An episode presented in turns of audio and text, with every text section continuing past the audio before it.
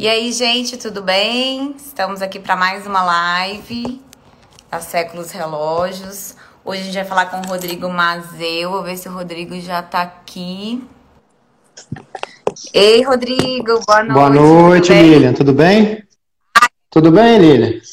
Hoje a... Obrigado aí, não. primeiramente, viu? Tudo ótimo. Essa live ah, a gente que agradece aí sua presença aqui no perfil da Séculos. Acho que um tema que interessa aí hoje a grande maioria das pessoas, né? Que a gente vai falar hoje sobre planejamento financeiro, né, pessoal. Então, assim, acho que mais do que nunca esse momento que a gente está vivendo, né, ele está exigindo que a gente assim, olhe para as finanças, se reorganize, né? Então, assim, acho que é um Sim. tema aí fundamental para a gente discutir. Apresenta aí. É, Lili, então, uh, primeiro, de novo, agradecer ao Grupo gente, Séculos, a Séculos Relógios aí pela oportunidade.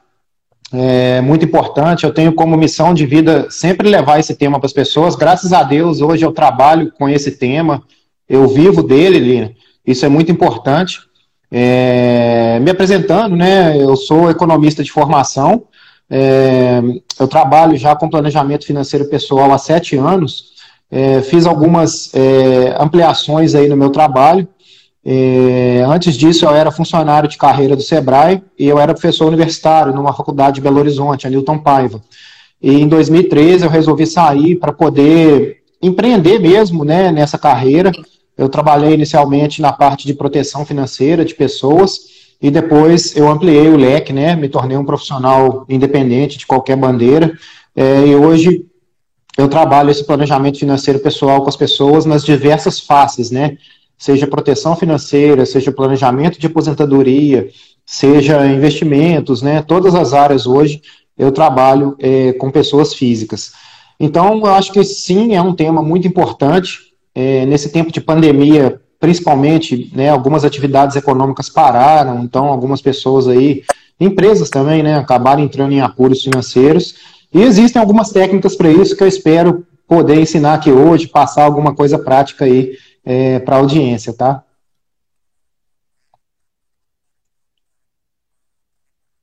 Ótimo, maravilhoso. Gente, deixar só um recado aqui. Quem quiser mandar perguntas, é, tem uma interrogaçãozinha que é melhor do que nos comentários, porque às vezes os comentários vão sumindo aqui, então às vezes fica difícil da gente acompanhar, né? Falar e ficar vendo o comentário ao mesmo tempo. Então, por favor, quem tiver pergunta aí, deixa na interrogação e aí para o final Sim. a gente vai é, passar pelas perguntas também, né? Uhum. Bruno, então, vamos Bruno, estou com o Bruno na cabeça, com o Rodrigo. Vamos, então, é, começar falando assim, como é que as pessoas, elas podem se planejar financeiramente, assim? O que, é planejamento Sim. financeiro? É, primeira coisa, é Lilian, eu acho que a gente não precisa ser sofisticado, né? Às vezes as pessoas acham é, que precisa ser um ninja dos investimentos ou um as da poupança. Não, a coisa é simples, eu sempre falo que está ao alcance de todos, a gente pode começar ele com papel e caneta, é, hoje a tecnologia ajuda muito, existem aplicativos, nossa, eu não tenho nem mais como enumerar aplicativos, surge todo dia, um melhor que o outro, é, muita tecnologia. Então, se planejar financeiramente, é, a primeira equação ela é muito simples, né? Gastar menos do que ganha.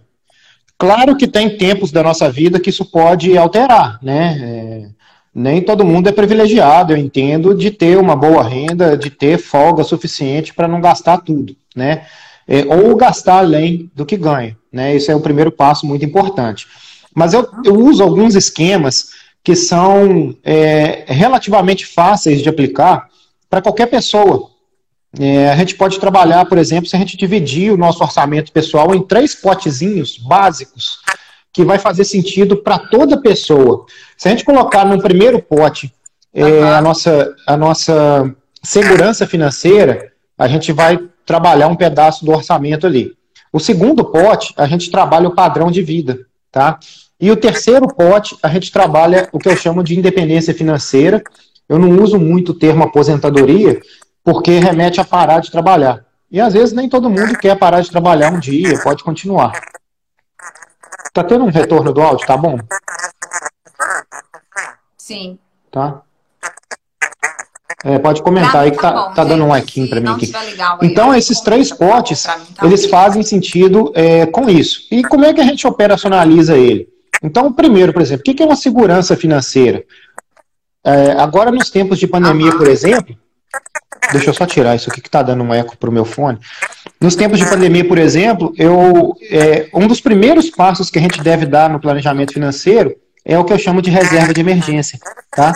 O que, que é reserva de emergência? É a gente guardar ali, né, os, os principais autores de finanças pessoais falam isso, é, de 3 a 12 meses do padrão mínimo mensal é, necessário para se viver. Tá? É, deixa eu só tirar aqui. Só um minutinho. Vê um retorno. Acho que eu só vou volume que está alto, ele está dando retorno no meu. É, deixa eu abaixar então aqui um pouco. Melhorou. Ah, sim, agora melhorou. Está melhor, é, gente. Então, um é, nesse primeiro, nesse primeiro potezinho, Lilian, eu sempre tá. falo com as pessoas, reserva de emergência é a primeira coisa. Então, ah, eu quero investir, quero guardar dinheiro para o futuro, tá? Você já tem uma reserva de emergência? Uhum. O que é reserva de emergência? Ah, teve um desemprego, não vai ter dinheiro, você vai recorrer nela. Então, é um dinheiro de liquidez imediata. Ele vai estar disponível numa aplicação de fácil acesso. Tipo caderneta de poupança mesmo, para ficar bem didático. É... Aconteceu, por exemplo, sei lá, um, um problema em casa, uhum. estourou um cano, né? Vou ter que fazer uma obra de emergência, ou seja, fugiu do seu orçamento mensal. Você vai na reserva de emergência. Eu já encontrei pessoas que às vezes tinham uma previdência privada, ia lá na previdência privada tirar esse tipo de dinheiro. Às vezes ia na previdência privada tirar o dinheiro para trocar o carro. Isso é inadequado, porque são instrumentos com prazos diferentes de vida. Então, quando a gente trabalha esse método dos, dos potinhos, é como se a gente estivesse carimbando as verbas para determinados tipos de uso, né?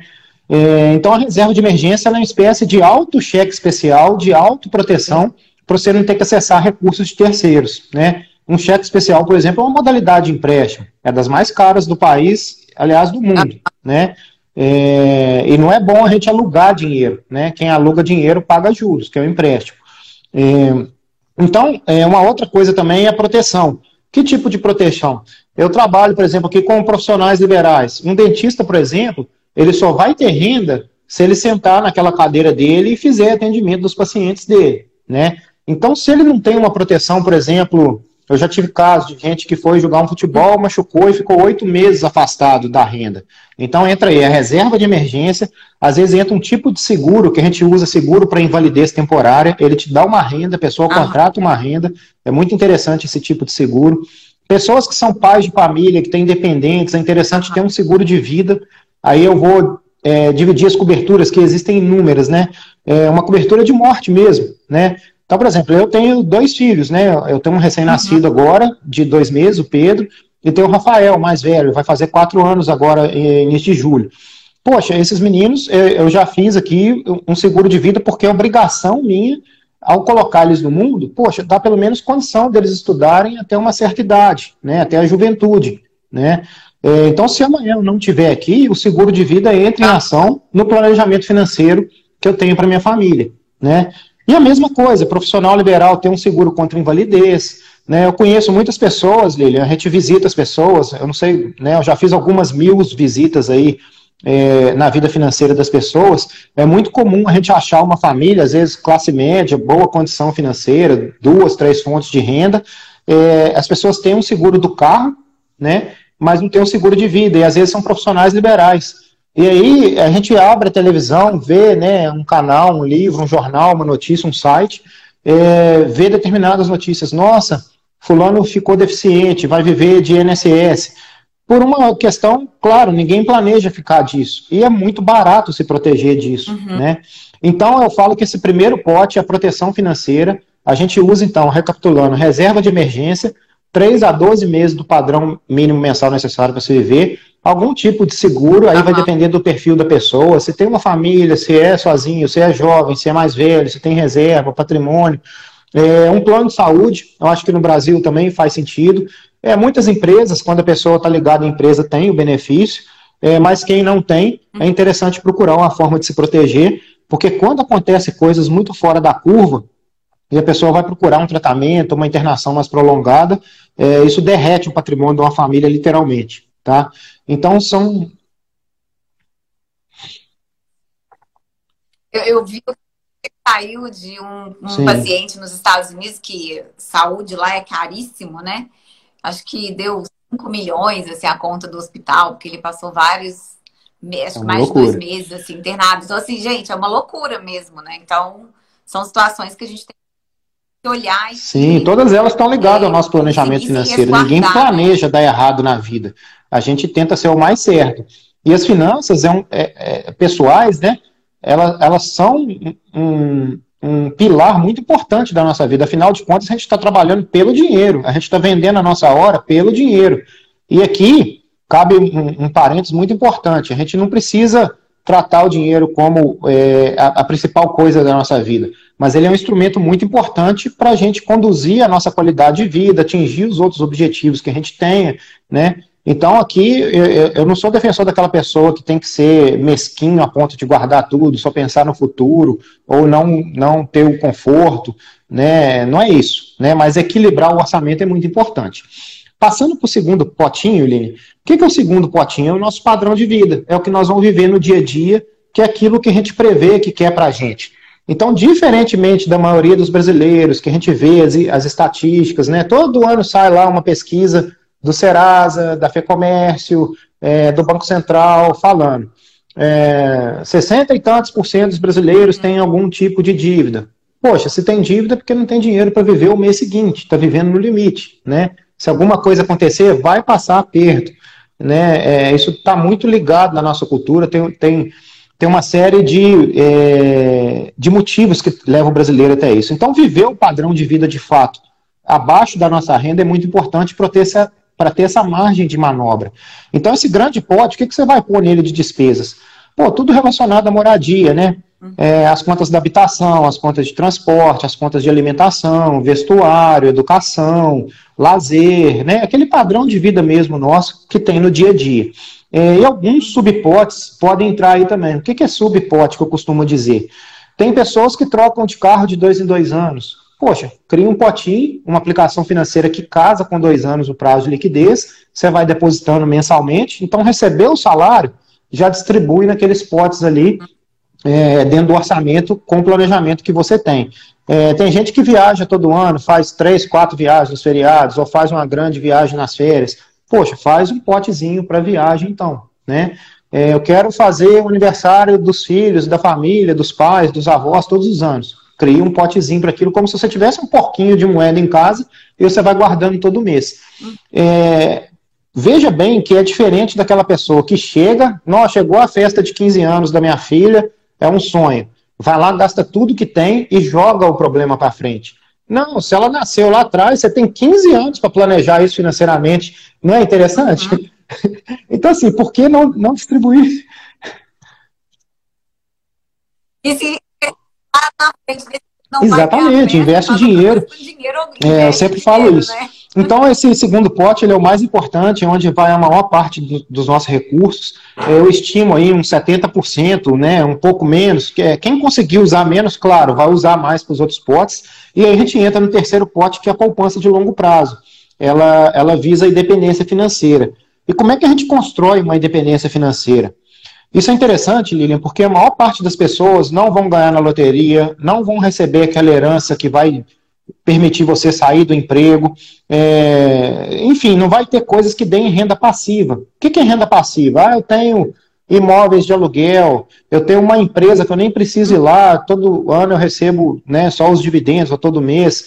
É, ou então você vai fazendo aplicações mesmo que te gerem juros, né? É, royalties, dividendos que vão te pagando e vai te gerando um percentual de renda. E isso você pode fazer até no mercado financeiro. É, então eu divido nesses três potes, né? É, é, se você mentalizar isso, automaticamente você está protegido, você está com seu padrão de vida e está guardando para o futuro ao mesmo tempo. Então perceba que você não precisa ser uma pessoa desequilibrada e jogar tudo para o futuro. Esquece de viver o presente.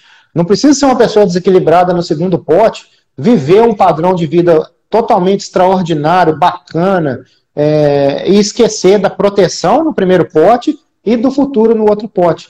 E esse pote aqui do futuro, a gente precisa de tempo para fazer ele, né? Eu fui atender clientes aqui ano passado, né? 57 anos de idade, né? Já formando os filhos, e falou: Ah, preciso. Eu só contribuí com salário mínimo, eu tenho uma empresa, né? Mas eu já estou sentindo cansaço, porque eu trabalho lá 10, 12 horas por dia, meus filhos estão formando, então agora vai sobrar um dinheiro legal por mês. Eu queria direcionar para os investimentos, né? Para o futuro. Eu falei, poxa, com 57, que idade você pensa em aposentar? Ah, meu INSS vai dar para os 60, né? Eu já tenho a contagem de tempo, mas aos 65, assim, eu já quero parar. Eu falei, ó, quanto que é? É X por mês. Eu falei, ó, então você tem X meses até os 65 anos. Você acha que se você guardar isso tudo, é, vai ser suficiente para você levar o padrão de vida que você tem hoje? Claramente a pessoa viu que não. Ah, mas nós vamos aplicar, vai vir os juros. Falei, sim, a gente usa isso, mas a gente precisa de tempo. Né? Então, quer dizer, faltou um planejamento financeiro lá atrás. E quanto mais cedo a gente começa, mais fácil fica, sabe, Lili? Então, esses critérios eu falo para todo mundo.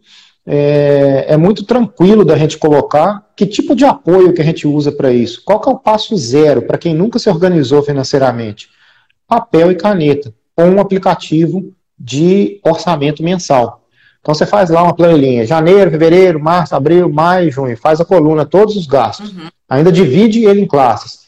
Moradia, habitação, telecomunicações, né, internet, telefone, essas coisas, é, supermercado, açougue, farmácia, tudo que você precisa para viver, né?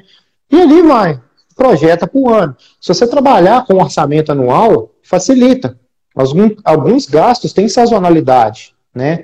É... Sim. Exatamente, né? Matrícula né? de menino. Todo ano você sabe que eles vão acontecer. Exatamente. Chega no verão, gasta mais ar-condicionado, ah. a energia elétrica sobe muito, né? Tem bandeira vermelha. Chega no inverno, você tem que gastar mais com, com roupa nova, agasalho. Então, assim, pre, tente prever isso ao longo do ano. Né? E cada pessoa tem suas particularidades. Né? É, eu, eu, tenho aqui, engraçado, cirurgião plástico, sempre que eu atendo, eles têm sazonalidade na profissão. Eles, eles aumentam a renda muito nessa época do ano. É, à medida que vai esfriando, as pessoas procuram muito os consultórios que fazem a cirurgia, tem ali seu, seu pós-operatório muito tranquilo e se preparam para o verão. No verão, eles praticamente não têm a mesma demanda, né? Então, assim, a gente vai descobrindo essas sazonalidades e às vezes eles entram em apuros, porque no verão tem lá toda uma estrutura de família, viagem, de gastos altíssimos, é, que aquele fluxo de renda não chega do mesmo jeito. Falei, passa a pensar em renda anual, igual uma empresa. Faz um 12 avos. O que, que é um 12 avos? Você sabe que você vai pagar X mil reais de imposto no início do uhum. ano, de conselho, de classe, tudo. Poxa, divide isso ao longo do ano, um potinho, vai depositando lá no seu próprio banco, carimba a verba. Chegou no dia de pagar, paga à vista, negocia. Vai fazer um seguro de carro, não precisa dividir, paga à vista, você sabe que tem todo ano. E negocia desconto à vista. Então são pequenos hábitos que a gente vai colocando e vai facilitando. Depois que você coloca esse esqueminha de pé, ele fica é, fácil né, de executar. Fica no automático, como tudo que a gente aprende na vida. Tá? Então essa é a explanação inicial.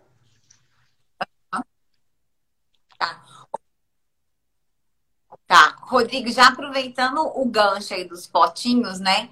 Esse potinho do meio aí, que é o nosso padrão de vida, né?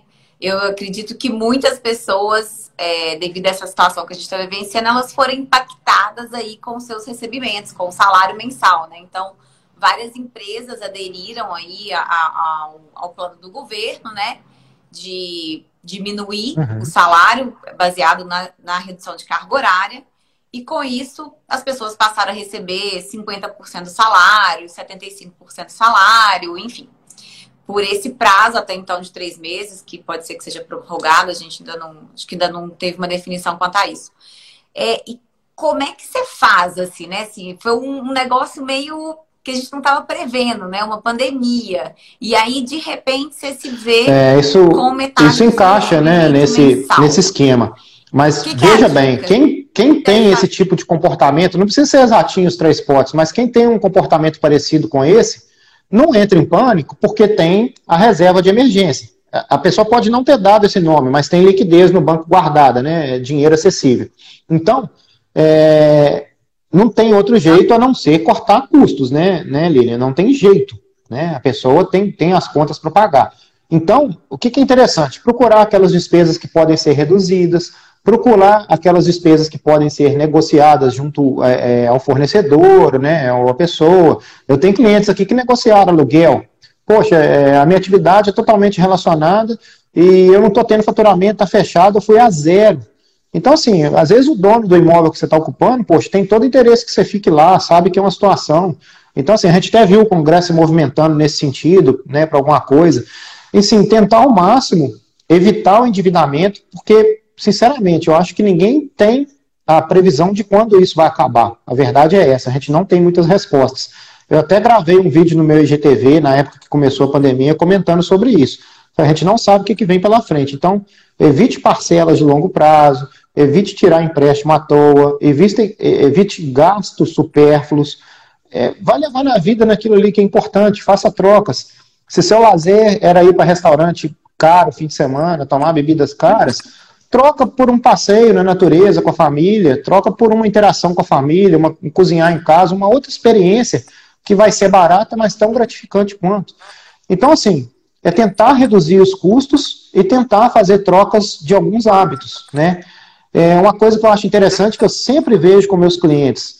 Conta de telefone, todo ano você consegue reduzir. Conta de celular, principalmente aqueles planos de família, aquelas coisas, porque todo ano sai um plano novo na operadora, a operadora vizinha tem. Gasta tempo? Gasta, mas você vai lá, negocia, você abre mão de um orçamento legal para todo ano. E assim vai, né? Muitos gastos, muitos hábitos que a gente tem que não percebem, né? Eu já fiz planejamento financeiro, né? É a época que eu fazia planejamento financeiro individual, a consultoria mesmo. Eu cheguei no, no, num chefe de família, que ele, né, um médico, atendia no consultório dele lá umas 12 horas por dia, sei lá, 14 horas por dia, e tinha, sei lá, quatro assinaturas de clube de vinho. A casa dele não estava cabendo mais. E era um hábito. É, e, e, assim, já começou a consultoria, nossa, eu não consigo poupar dinheiro, eu ganho muito né? e, e, não sei para onde que tá indo. Eu falei, ah, vamos procurar então, não, não é muito o que eu faço não, mas, cara, vai desenhando aí, tudo que você gasta dinheiro. Foi assim, né, teve que, igual ele pega a hora dele no consultório, eu fiz um consultório financeiro com ele também. Eu falei, põe para fora, vamos lá. Então, assim, aí ele foi, cancelou. Eu falei, cara, você vai beber essa parede de vinho aí inteira? Até quando? Não, tem estoque aí para três anos. Eu falei, sai fora. tá aí a resposta. Não é eu que tenho que escolher por você. Então, são pequenas coisas que às vezes as pessoas não acordam. E esse tempo de pandemia, que a gente está mais trancado, permite você refletir sobre aquilo que é mais importante. Né? Então, priorizar aquilo que é importante, é, procurar aquilo que é supérfluo, cortar, uhum. é, sempre negociar as coisas que são passíveis de negociação. Tá? Entendi. É, um outro assunto que eu acho que é bem interessante da gente falar, porque eu acho que é um hábito assim que o brasileiro tem demais, que é o tal do parcelamento, né? Pagar, perder de vista e divide, pode dividir de 12 vezes, divide, a pessoa muitas vezes não vê os juros que está embutido ali. E assim, realmente acho que é uma coisa que está muito impregnada na nossa cultura, né? É, e aí, assim, Parcela. Vamos lá, sempre juntar o dinheiro comprando à vista, evitar a parcela. Ah, endividamento é ruim? Não. Às vezes endividamento, existe endividamento saudável, que promove crescimento econômico, promove conquistas, é, principalmente agora que o Brasil está entrando no eixo de juros baixos. Antes de entrar nisso, eu queria fazer um, uma recapitula, é, recapitular um pouquinho o que, que era a economia brasileira, falar um pouquinho de economia para entender por que, que a gente tem esse comportamento hoje vem da nossa cultura. Deixa eu só mexer aqui, porque daqui a pouco eu acho que, que cai aqui. Só um minutinho. Sim. Ah, é, teve até uma pergunta aqui, já vou te falar para você incluir na resposta, que uma pessoa perguntou aqui, ó. O Anderson perguntou como é que a gente pode aproveitar Sim. o momento de taxa é, de Por exemplo, baixo, ó, tá já tem linha de financiamento, capital de giro baixíssimo para as empresas. Então agora você consegue fazer um cálculo, se você é um microempresário, um empreendedor individual, se assim, poxa, eu vou pegar uma taxa a 3% ao ano e o meu negócio normalmente dá retorno de 15%, 20%, né, depois que paga. Poxa, tá pago. Antigamente eu vi empresário é, trocando duplicata, né, é, uhum. trocando créditos que ele tinha a receber a 3%, 4% ao mês. Pô, isso dá um, um valor estrondoso. O negócio dele, ele não percebia, mas isso não se paga a longo prazo, porque o próprio negócio dele não dá esse retorno ao mês, né? Então, é, é interessante uhum. pensar nessas coisas sim, tá? Um crédito imobiliário que está muito barato, né? A tendência de um lugar que vai valorizar e tudo, você sai do aluguel, então pode, pode ter muita oportunidade. Isso são dívidas classificadas como boas, né? Que podem te ajudar a alavancar e te mudar de patamar realmente, em termos de patrimônio, em termos de, de conquista mesmo. É, mas interessante, é, a gente viveu no Brasil, fim da, fim da década de 70, década de 80, até início dos anos 90, um período de inflação muito forte. Né? Todo mundo aí que tem acima de uns 30, 35 anos, viveu essa época. Né? Eu era criança na época, não tinha um dia que não passava jornal, a gente escutava a televisão na sala, todo mundo vivia assim, não tinha celular, essas coisas. Cara, era tsunami, era a, a, como é que é? As senhoras que iam vigiar para o supermercado denunciar, era é, inflação, era ministro da economia todo dia, Banco Central, só se falava em juros, inflação, dinheiro, corrosão. E o que, que é inflação? É um aumento persistente do nível de preço na economia. Era interessante, Lilian, as pessoas. É, você ia, passava numa vitrine hoje, viu uma calça ali, 100 cruzeiros cruzados, o dinheiro lá da época. No outro dia, quando você voltava, aquela etiqueta da calça tinha mudado, já era outro valor. Então, se você estava com dinheiro na carteira, uma nota de 100, por exemplo, você comprar, quando você voltava, aquela nota de 100 não comprava o mesmo bem. Isso é o poder da inflação, a corrosão do poder de compra. E isso era muito rápido. Uhum. Pãozinho, é, você ia todo dia na padaria, o pão era remarcado todo dia. Né? Aí chegava. É, outro dia eu vi umas propagandas do mapping, né, que quebrou. É, um eletrodoméstico lá, uma geladeira, 1 milhão 350, não sei o que, não sei o que. Divide de até duas vezes. Então, olha o fenômeno que a inflação é, colocava. Valores astronômicos, mas na verdade esse 1 milhão não valia nada. Tanto que o governo depois cortava três zeros da moeda e fazia ela voltar. Uhum. Senão ele tinha que trocar o papel moeda de novo em circulação. É, e dividir até duas vezes. Por que, que o lojista não conseguia dividir igual você vê hoje? Uhum. 3, 6, 12, 24, 36 carro você compra, sei lá, de 100 vezes. É, isso não, não existia, porque a inflação não permitia esse planejamento de longo prazo. Então, quando chegou o Plano Real ao RV 93 e o Plano Real em 94 no governo Itamar Franco, né, nosso mineiro aí querido, é, o brasileiro, de repente, ele sentiu um poder estrondoso. Ele conseguiu olhar para o dinheiro dele, né, a nota do real, e era real. Ele falou assim, não, nós estamos em 94. Eu posso fazer uma prestação aqui dentro do meu salário de 36 vezes, que até 97 eu vou conseguir pagar. E isso veio, né? Até hoje. Como nós somos um, um, uma sociedade que não tem discussão de educação financeira nas escolas, não tem educação financeira nas famílias, na média, né? Claro que tem pessoas né, que escapam disso. Mas é uma coisa que a maioria das casas que eu converso uhum. não se cresceu falando. Né? É, e é para todo lado mesmo, né? A gente vê comportamentos diferentes. Então o brasileiro ele passou a comprar tudo, né? Passou esse consumismo exacerbado e ele foi inserido de volta na economia, principalmente as classes mais pobres. A inflação causava fenômenos tão estrondosos é, que, por exemplo, construção civil, as casas e os apartamentos de antigamente eram feitos com um cômodo que se chamava dispensa. O que, que era dispensa? As pessoas corriam para o supermercado no dia que recebia o salário, comprava tudo e estocava. Porque, sim, se deixasse o salário ao longo do mês, ele era corroído, você não conseguia estocar, comprar né? tudo aquilo. Né?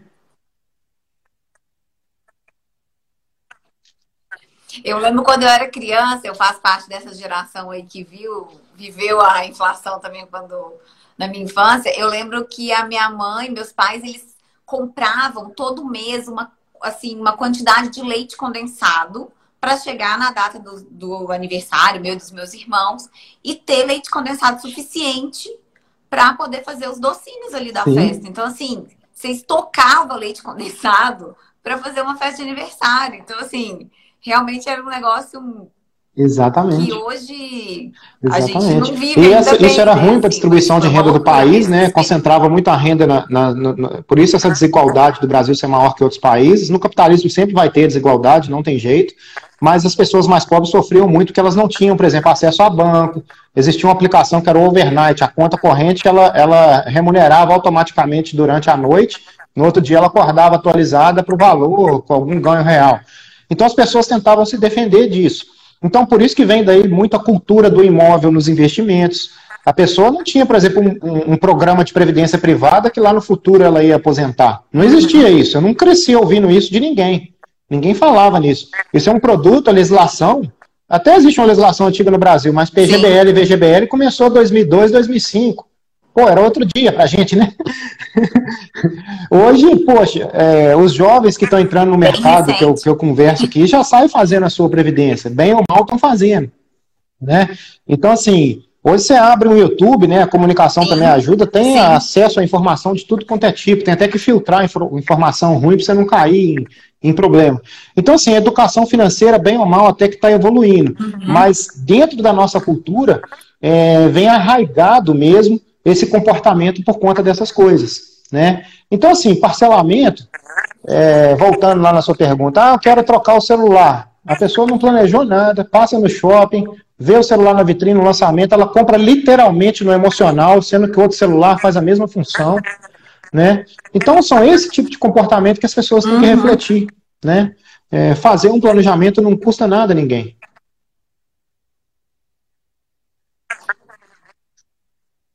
Sim.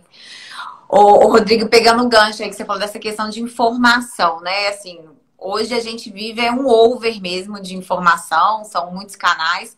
Como é que a gente faz um filtro, assim, de o que, que realmente tem qualidade, o que, que, que assim, a gente pode confiar? Como é que as pessoas buscam aí Olha só, eu sempre falo para as pessoas, né? A gente pega um pouquinho da veia acadêmica, né? Quando a gente faz aqueles trabalhos de final de curso, é, uma monografia, né? Uma dissertação, é, você sempre vai procurar a fonte de mais qualidade para poder é, se basear, né? Para poder citar. Você não traz a informação do além, né? A gente é cobrado por isso.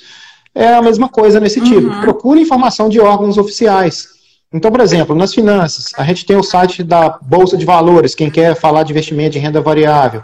É, é interessante você entrar lá, tem, poxa, uma aba lá de portal educacional, é informação de qualidade. Quem quer se planejar financeiramente, essas coisas que eu estou fazendo. No Brasil existe uma associação brasileira de planejadores financeiros. Ela se chama Planejar. Então tem um site deles, planejar.org.br. Tem lá uma seção de informação pública liberada, artigos. Poxa, você pode mandar até consulta, né? Eles têm é, inclusive é, colunas nos principais jornais financeiros do Brasil que eles respondem toda semana, né, dúvidas é, é pontuais de cada pessoa. É, e assim vai, uhum. tem, tem uma iniciativa brasileira que chama Semana Nacional da Educação Financeira, né, os ministérios é, do governo que são afins a essa temática, como o Banco Central, se reúnem e as pessoas promovem uma série de palestras de educação financeira ao longo, ao longo do ano. Lá tem muito material. Site do Banco Central tem muito material de finanças pessoais, essa parte de cartão uhum. de crédito, essa parte de moeda, de dívida, de relação com bancos, muita informação gratuita. Então, assim, não falta.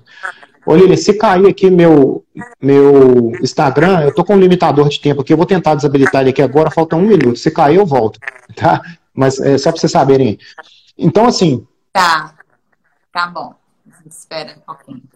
Eu já vou lendo aqui. Então essas fontes são muito legais. Hoje em dia está muito em voga os youtubers, né, os influenciadores digitais. É muito Aham. simples hoje se tornar um, né? Basta ter um celular, acessar a rede, criar seu, sua massa de público, seus seguidores, é, procurar aqueles que são mais tradicionais, uhum. procurar qual que é o público-alvo que eles estão transmitindo a informação, né?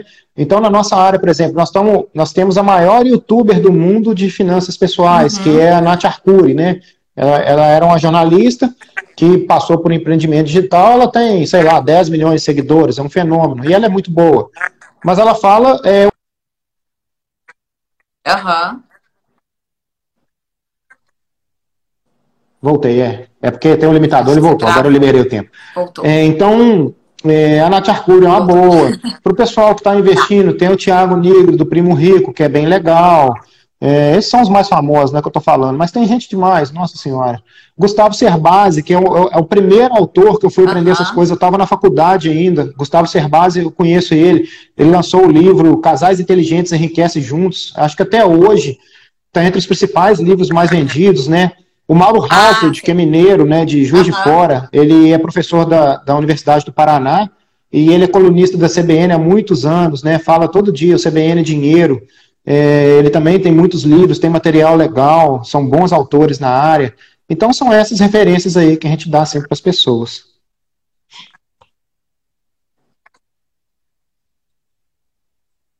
Ótimo, muito bom. Depois, gente, a gente faz um resumo, coloca nos comentários uhum. quando a gente postar aí, deixar a live salva, tá? Porque aí todo mundo pode consultar depois. É, Rodrigo, perguntar aqui sobre o cartão de crédito, que também acho que assim, né? Tem Sim. horas que é bom, se você não souber usar, pode ser um perigo. É, se a gente utilizar, então foi a pergunta aqui, né? Usando o cartão de crédito e pagando sempre em dia, né? Sem dividir. É, Sim, é um eu, eu sou fã, né? É uma tecnologia, vale né? Ele, ele, na teoria econômica, a gente fala que ele dá velocidade de circulação da moeda, porque você consegue consumir muito rápido, né? Várias, quanto mais a moeda circular, mais riqueza você está gerando na sociedade, né? Você vê que a pandemia causou justamente uma quebra nesse, nesse mecanismo. Então, ele, ele realmente é um mecanismo de aceleração da velocidade da moeda. Mas, claro, tem que ter educação financeira, porque você está, teoricamente, gastando um dinheiro futuro. Então, a pessoa que está preparada para isso vai saber tirar vantagens desse tipo de instrumento. Tá? Uhum. É, quem não tem, quem está se enrolando com isso e tudo, tem que quebrar todos, fazer um exercício aí de cunho psicológico mesmo, né? E pagar, é, cancelar, pagar à vista, se adequar, fazer os exercícios Cancelar, de planejamento né? financeiro que eu falei e depois no futuro voltar a usar, né?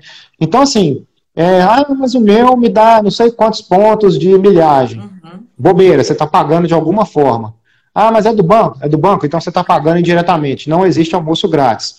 Tanto que os programas de milhagem hoje que a gente vê, tem alguns que são pagos, que está vindo de banco digital, de algumas fintechs, tipo Nubank, C6 Bank, é, eles cobram né, do cartão, ou seja, é bem transparente, uhum. te dá a milhagem, então você tem que fazer conta, né, para ver se aquilo ali vale a pena. Na maior parte das vezes eu falo com as pessoas, não tem o cartão de crédito pagando anuidade. Você consegue bons cartões de crédito hoje sem pagar anuidade. Basta pesquisar, tem no Google. Né? Você joga lá, tem fonte de pesquisa à vontade, atualizado todo dia. É, e utilize sempre também, vai fazer uma compra na loja, num consumo. É, ah, Quanto que eu preço? Ah, 12 vezes. Beleza. No cartão? No cartão. Você vai comprar? Não. E à vista? Quanto que é? Porque o lojista ele paga uma taxa para a operadora. E para ele interessa receber à vista também. Então negocia um desconto à vista que você vai conseguir sim, sucesso sim. nisso. Sim. Então o cartão são mais ou menos essas duas. Uhum. É só, só de isentar a taxa cartão para o lojista, isso já dá aí a possibilidade de chorar um desconto, né? Na média, eu acredito que depende de quantas vezes Pode você parcela, chegar, né? né claro, valores. Mas talvez uns 7%, 8%, depende do cartão também. Então, dá para chorar um desconto aí bom. É, e essa questão de educação, né, que a gente falou, é, educação financeira, que realmente é uma coisa que, assim, no Brasil é muito deficiente mesmo, né? Assim, a gente não tem isso em escola, é, acho que é um, um assunto é, que o brasileiro, talvez, assim como política, né, tem começado a se abrir de uma forma mais recente. Aonde que entra o, o papel do planejador aí, desse profissional que pode ajudar as pessoas, as famílias, enfim, a entrar aí na linha é, e aprender realmente. Olha só, é, o papel do planejador financeiro é uma profissão muito nova no Brasil, tá? É coisa de americano. A associação que eu citei a planejar, né, é, é coisa de americano, é uma associação até mundial. É, é, um sucesso, os americanos usam muito lá e aqui está crescendo. Tá ainda muito pequeno, mas está uhum. crescendo é, de uma forma exponencial até. E como é que você usa isso? A gente tem diversos fatores na nossa vida que pode ser analisado e um planejador financeiro tradicional pode usar as pessoas. Então, por exemplo, é, você hoje, Lília, por exemplo, está aí na, na século, você está ocupado com o seu trabalho o dia inteiro.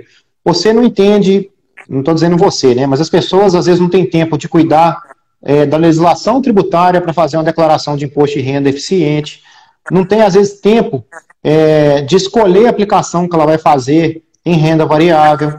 Não tem tempo, às vezes, de acompanhar a trajetória do Selic, igual mudou ontem, uhum. e saber o que vai acontecer com a renda fixa dela. De pesquisar por que, que o gerente do banco está ligando, fazendo uma oferta, você no meio do trabalho, às vezes aceita por falta de tempo. Então, o planejador financeiro, ele é um especialista, é quase que um médico das finanças pessoais. Uhum. Ele vai entrar em várias áreas financeiras da sua vida e vai fazer um trabalho ali combinado, né, de consultoria, é, de curto, médio, a longo prazo. Então, não exatamente de educação financeira. Esse profissional uhum. existe hoje justamente porque as pessoas não têm a visão financeira completa necessária para conduzir as próprias vidas. Né? Então não é aquele profissional, ah, você vai ajudar meu dinheiro a render mais, você vai ajudar eu a ganhar dinheiro. Entendi. Não, não é nada disso. É otimizar o uso dos seus recursos. Recursos, por definição, são sempre escassos. A gente não tem recurso uhum. à vontade. Não é ilimitado para ninguém. Né? Eles tendem a acabar. Então, se você não cuida dele, Sim. por isso que o planejamento é importante. Né? Dinheiro não dá em água. Proteção, né? cuidar do padrão de gastos e guardar liquidez para o uhum. futuro. Então, é, é, a educação financeira é, ela tem que ser construída de uma outra forma, pelas famílias, transmitindo, criando as pessoas, mostrando o que é planejar uma coisa. Uhum. O brasileiro não sabe planejar uma compra para cinco anos, para três anos. Aliás, não sabe planejar a próxima viagem. Eu lembro que quando, uma época em Belo Horizonte, não é meu time, eu vou trazer para o futebol, tá? Mas quando o, o Atlético Mineiro ganhou, foi muito engraçado. Eu não torço para os times mineiros, não, tá? Eu nem, nem sou muito ligado em futebol. Mas quando o Atlético Mineiro ganhou a, a Libertadores, né? Ele foi ah. para o Mundial e era lá no Marrocos, se eu não me engano. E os atleticanos dividiram lá de 24 vezes para ir ver a final. O Atlético nem chegou no jogo. Uhum. Eles voltaram e tiveram que aguentar a gozação, que acho que até hoje eles têm parcela dessa viagem pagando, né? Então, assim, é. Então, assim, era uma brincadeira até muito legal que você vê um cunho é, de falta de planejamento financeiro das pessoas, né? Faz o gasto de supetão, emocional e joga para o futuro um negócio que você está consumindo de uhum. imediato. Né? O brasileiro tem muito esse comportamento. Então, assim, se as famílias trabalharem isso ao longo do tempo, mostrar é, que você tem um sonho. Eu, por exemplo, né, tenho feito isso com muitos clientes meus, é muito legal, Lilian. Criança nasce, Cara, faz um instrumento aqui de poupança, normalmente estão usando previdência privada, né, usa até um abatimento no imposto de renda. É, você quer que seu filho estude? Né, uma faculdade tal? Quero. Beleza, vamos dividir em 18 anos. Eu tenho família aqui que o pai e a mãe vendeu tudo, né, amigos meus, né, para poder bancar a faculdade. É, e eles vieram dessa época de inflação, às vezes tinha uma casa na praia, tinha um apartamento a mais numa outra cidade, estava uhum. acumulando aquilo para o futuro, para a velhice deles, gerar uma renda, poder vender, sei lá, fazer o que bem entender, que era a segurança financeira que eles podiam juntar, mas investiram na carreira dos filhos, porque também não tiveram instrumentos uhum. é, para poder planejar financeiramente para aquele período. Então, às vezes, uma família tinha um, dois, o terceiro filho entrando na faculdade quando o primeiro estava saindo, e é uma época de gasto muito grande. Então hoje eu sempre falo com as pessoas para não viver, eu vivi isso na minha casa também. É, poxa, uhum. você tem um filho, é sua obrigação, começa a juntar o dinheiro em 18 anos e ao mesmo tempo você coloca o dinheiro para trabalhar para você. Quando seu filho tiver com 17, uhum. 18 anos entrando na faculdade, você já vai ter uma poupança, você não sentiu Sim. pagar, ainda ganhou um tanto de rendimento de juros sobre juros aí nesse tempo. E se não precisar também, você fez uma poupança que vai ser legal para você é, de alguma outra forma ou até para a própria criança, que ela ainda indiretamente está tendo a oportunidade de se educar financeiramente por uma questão de longo prazo. Isso que eu ia te perguntar, assim, existe uma idade assim para começar a falar Normalmente, isso, isso, isso vai para o campo psicológico, né? É, Normalmente os especialistas aí em finanças comportamentais e psicólogos falam que as crianças começam a ter esse discernimento depois dos 5 anos de idade, com 6, 7. E aí você vai introduzindo, né? À medida que, que ele vai crescendo e tendo discernimento, uhum. é, você vai introduzindo.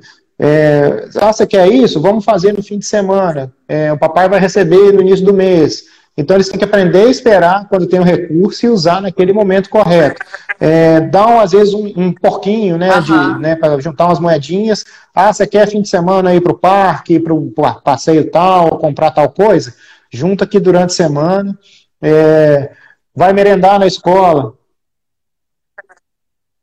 Mesada. Aí, à medida mesada, que vai ganhando né? autonomia do tempo, é, vai criando esse conceito. Para você conquistar uma coisa, você tem que juntar e aprender a valorizar. Uhum. E acho que hoje também, Lilia, a gente vive, né? Acho que essa pandemia está colocando toda, uhum. toda a sociedade em reflexão. As pessoas estavam muito consumistas, aceleradas, ah, vou trabalhar mais para ganhar mais, para consumir mais. Poxa, daqui a pouco não tem planeta Terra para dar conta disso tudo, né? Então, é, eu acho que a pandemia é ruim, é, mas ela está trazendo também sim, ensinamentos sim. É, que vão ficar no campo positivo em diversas áreas, né, diversas pesquisas que estão desenvolvendo, fazendo os governos olharem para outras coisas que são importantes, lideranças se manifestarem no bom sentido, sei lá, as pessoas ficarem mais empáticas uhum. com as outras. E acho que no campo das finanças também. As pessoas vão ter que aprender a se planejar, né? Então está tendo uma, uma grande revisão de coisas, né? Outro dia eu li um artigo, São Paulo, por exemplo, Sim. aquela loucura, né? Eu sempre é, vou a São Paulo a negócio, minhas coisas é, que eu represento estão tudo ligado lá. E assim, é, a vida do paulistano é muito louca, né? Eles saem de casa muito cedo para trabalhar, enfrentam um trânsito horroroso e volta depois do horário, dorme e, e fim de semana passeia para o shopping. Então vi que o mercado imobiliário agora reagiu com a pandemia, né? É, a tecnologia está ajudando uhum. eles a trabalhar de home office. Explodiu a demanda por moradia ao redor de São Paulo. As pessoas irem para uma casa de campo, que é normalmente mais barata que, que um apartamento de dois, três quartos numa região nobre de São uhum. Paulo. Sim.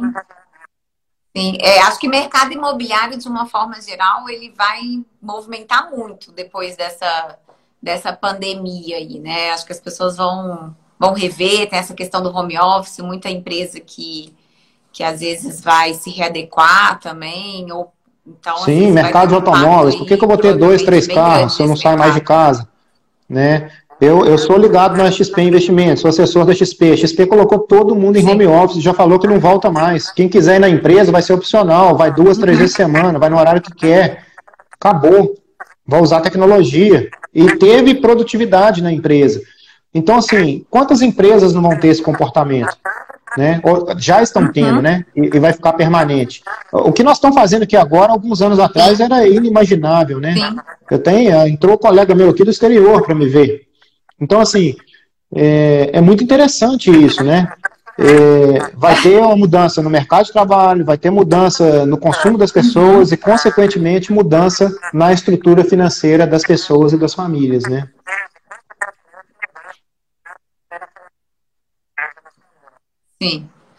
É, teve mais uma pergunta aqui da Laura. Ela perguntou o seguinte: uma pessoa com 31 anos, você acha que o melhor é colocar o dinheiro Olha, na é, a ou gente... outro investimento? Pensando talvez Sim. Nesse, eu sempre faço algumas perguntas adicionais nesses casos, não, não só a idade. Qual o objetivo desse dinheiro? Sua reserva de emergência já está pronta? É, porque aí nós vamos procurar a aplicação de acordo com o prazo de liquidez. Ponto importante, você viu ontem à noite que a taxa Selic no Brasil caiu para 2,25% ao ano. O brasileiro hoje ama caderneta de poupança. Caderneta de poupança vai remunerar agora 1,58% ao ano. A inflação na faixa de 1,5%. Então, quem deixar o dinheiro na caderneta de poupança não vai ter nada ou vai ter menos quando tirar. Então, renda fixa no Brasil praticamente acabou. Ah, então onde que rende mais? Não, tem renda fixa que paga mais. Só que você tem que prender o dinheiro um tempo. Então, você vai precisar do dinheiro, por exemplo, nos próximos dois, três, quatro anos. Você pode pôr um CDB prefixado de 7, 8% ao ano, ainda tem. Mas ele vai vencer lá em 2025, 26, 27. Uma debênture, 2029. Tem renda fixa. Né? Ou você vai para ação, para fundo imobiliário, e fazer renda passiva. Ou vai para uma previdência privada com foco aí 10 anos para frente, 15, 20, 30 anos. Né? E mesmo assim exige acompanhamento. Uhum. Tesouro direto. Tesouro é, direto tem três tipos de títulos, né? Que você pode usar conforme os objetivos. O Tesouro Selic, ele substitui perfeitamente a caderneta de poupança e ele rende 100% da Selic, ao invés da poupança que rende só 70%, e é muito mais seguro que a caderneta de poupança. Abra a conta numa corretora, de preferência gratuita, transfere dinheiro para lá e passa a aplicar. Uhum. Então, o Tesouro Selic é para quando você não tem objetivo, precisa da liquidez. Você pode sacar ele né, de imediato, com um dia, no máximo, ele está na sua conta. É, tem o Tesouro IPCA+, que ele paga a taxa de inflação em mais um rendimento, e aí ele tem prazos de vencimento. 2030, 2035, 40, 45, 50, 55, é, e aí você ganha a inflação mais uma correção. No meio do caminho, ele tem um risco de oscilação de valor se você quiser sair antes do prazo. Né? Você tem um mercado secundário, que a gente chama. Você vai colocar a venda no mercado, na outra ponta vai alguém querer comprar, pagando um ágio ou oferecendo um deságio, dependendo do movimento da Selic do momento. Quem tem um objetivo, por exemplo, do tipo, ah, eu quero ter 500 mil reais dentro de cinco anos para comprar um apartamento. Né? Ou seja, você tem definido o prazo é, e o bem que você quer comprar você vai usar o tesouro prefixado. Você já vai olhar a taxa dele e vai usar o prefixado nesse sentido. Então tem três tipos, né, três, três tipos de títulos do Tesouro é, Direto que vai ajudar nesse planejamento financeiro também. E é muito bom. Tá. É. E se a gente é, não tiver jeito, assim, deu ruim, né? Assim, a gente sabe que, infelizmente, ainda a maioria das pessoas é, não tem né, essa, essa, essa cultura do planejamento financeiro e muitas vezes fala não sobra, ainda falta, por mais que tenha que readequar. É, e tive que pegar um dinheiro emprestado. Não teve jeito. Do que que eu corro e para onde que Vamos lá, qual é a primeira fonte que a gente pode pegar dinheiro barato, de... é, a forma mais barata possível? Normalmente com os parentes, né? Então, às vezes, aquelas famílias assim, tem sempre os caras que têm um dinheirinho a mais, do outro lado tem as pessoas que são mais gastadeiras, e normalmente eles não se bicam, né? O brasileiro é muito engraçado, né? Toda família tem isso, né? Ou todo grupo de amigos. Tirando isso, você vai recorrer ao mercado financeiro. Você vai no seu banco, você vai em alguma entidade de crédito e vai pegar. Então, assim, você não precisa pegar, por exemplo, no banco que você tem conta. Procura a concorrência, né, gente? Negocia, mostra o seu cadastro, vê o seu poder de fogo, não aceita a primeira taxa. Uhum. É, tem diversas linhas de empréstimo de acordo com o objetivo, né? Não pega mais do que você precisa. Observa o fluxo futuro, como é que você vai pagar isso para não se enrolar, né? E aí é, tem que ter uma mudança comportamental também. Porque se você tem um determinado patamar de receita é, e, e não tem como subir o patamar de receita no curto prazo, você só tem um outro instrumento que é reduzir os custos. Né? E isso pode ser doloroso para uma pessoa ou para uma família. Às vezes isso significa mudança de casa, tirar o filho de uma escola particular, abrir mão da cota Sim. de clube, é, enfim, baixar a mão da qualidade dos alimentos que coloca dentro de casa, ou às vezes tem um ajudante, ter que dispensar, e aí vai ser doloroso. É, uma terceira via, que não é sustentável a longo prazo, é desfazer de algum bem para poder pagar né, esse empréstimo, essa diferença. Também pode ser doloroso, dependendo do que é, né? Às vezes é um imóvel, às vezes é um, um carro, sei lá, um terreno, alguma coisa assim. Então são esses caminhos sempre que a gente fala para as pessoas.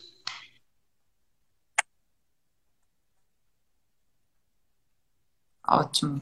Muito bom. Já está quase dando tempo aqui da nossa live. Se alguém tiver mais alguma perguntinha aí, últimas perguntas que quiser mandar aí para a gente também é, para o Rodrigo aí responder. Acho que a gente falou aí de bastante coisa. Eu estou tentando procurar se remuda de caiu meu celular. Né, que a gente tinha deixado mas faltou algum tópico aí também que você acha que é super importante. É, eu acho que o importante, né, é, de colocar aí. Planejamento financeiro pessoal é um negócio que dá sempre para começar amanhã, né, ou agora.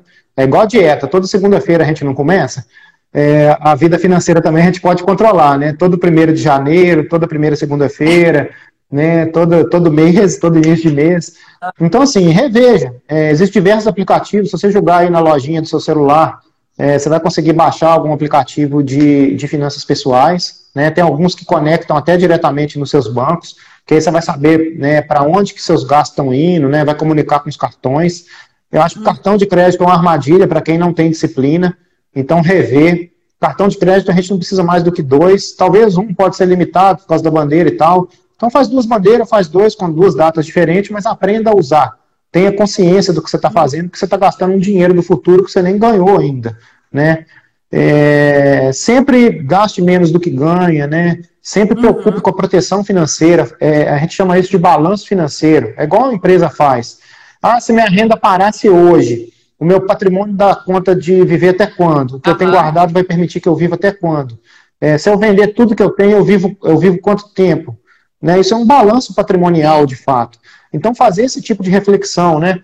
É, se eu faltar hoje, o que, que eu tenho de gasto para frente para pagar? Se eu não conseguir mais trabalhar, quais são as proteções que eu tenho? É o INSS? É um seguro? Ele está adequado? Quais são as coberturas? Vamos é, revisar? É, e para o futuro, esse ritmo que eu estou guardando dinheiro, vai dar para me ter qual padrão de vida em tal idade? Tem que fazer essa reflexão. E tem instrumentos na internet para isso. Se não, procure um planejador financeiro. Uhum. E aqui no Brasil, né, Olívia, como eu disse, o brasileiro às vezes deixa essas coisas, é, como a gente estava falando agora, né, o brasileiro às vezes trabalha muito e na hora de, de colher a cerejinha do bolo, o sucesso dele, ele não cuida das finanças, deixa o dinheiro escolher, escorrer pelo ralo, né?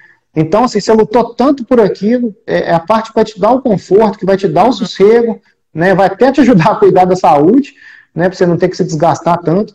E na média, o brasileiro às vezes desfaz, se omite com isso, né? É, faz compras por impulso, gastos emocionais, padrão de vida exagerado para exibição, né? Então acho que são essas coisas que as pessoas precisam refletir. Acho que essa é a mensagem principal que eu, que eu poderia passar aí. Ótimo. Muito bom. Olha, te agradeço demais, gente. Espero que vocês tenham gostado. Acho que é um tema aí realmente muito relevante, né? Acho que todo mundo é, pode se aprofundar mais. Nós vamos deixar depois algumas referências que o Rodrigo passou aí também. É, amanhã a gente atualiza isso certinho. E quero já deixar um convite para nossa próxima live, que vai ser também na quinta-feira que vem, 7 horas da noite. E vai ser um tema que eu acho que todo mundo vai gostar, muita gente vai gostar a gente vai falar sobre o mundo dos vinhos. Então, a gente vai falar um pouquinho de como comprar vinho, como harmonizar vinho, aí os vinhos com, com é, a culinária, né? Todo Legal. mundo cozinhando em casa. Então, vai ser o tema da nossa próxima live. Espero todo mundo aí. Gosto. Hein, Rodrigo? Pra, não sei se você é um apreciador do vinho, da cerveja aí. Mas Bom, é... vai ser um tema também muito interessante aí pra gente. Tá bom? E agradeço demais. Eu queria agradecer a vocês, toda a equipe Séculos aí também. Tá joia? Um abraço. Um abraço. Fico às ordens.